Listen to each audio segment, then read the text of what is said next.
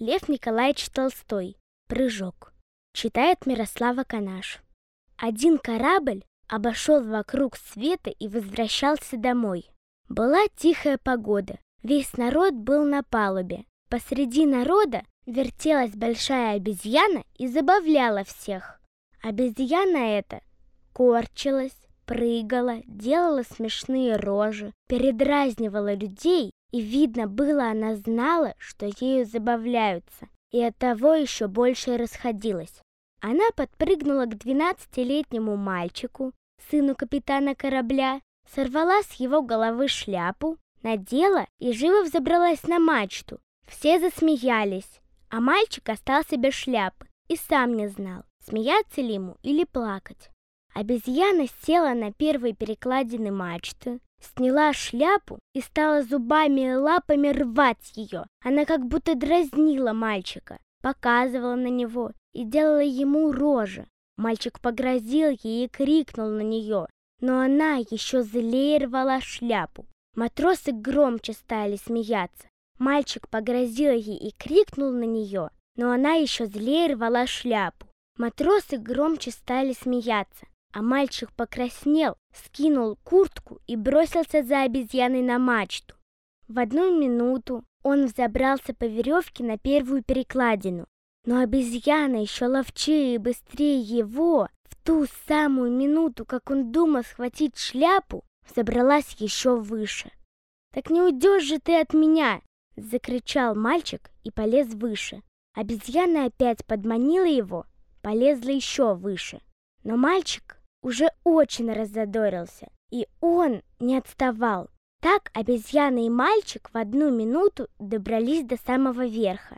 На самом верху обезьяна вытянулась во всю длину и, зацепившись задней рукой за веревку, повесила шляпу на край последней перекладины, а сама взобралась на макушку мачты и оттуда корчилась, показывала зубы и радовалась.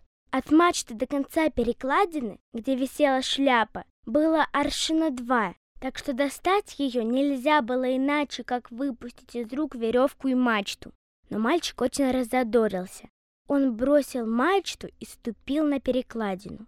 На палубе все смотрели и смеялись тому, что выделывали обезьяна и капитанский сын, но как увидали, что он пустил веревку и ступил на перекладину, покачивая руками, все замерли от страха.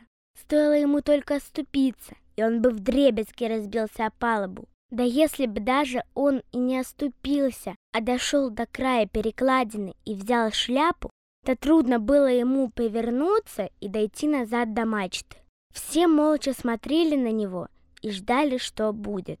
Вдруг в народе кто-то ахнул от страха. Мальчик от этого крика опомнился, глянул вниз и зашатался. В это время капитан корабля, отец мальчика, вышел из каюты. Он нес ружье, чтобы стрелять чаек. Он увидал сына на мачте и тотчас же прицелился в сына и закричал. «В воду! Прыгай сейчас же в воду! Застрелю!» Мальчик шатался, но не понимал. «Прыгай или застрелю!»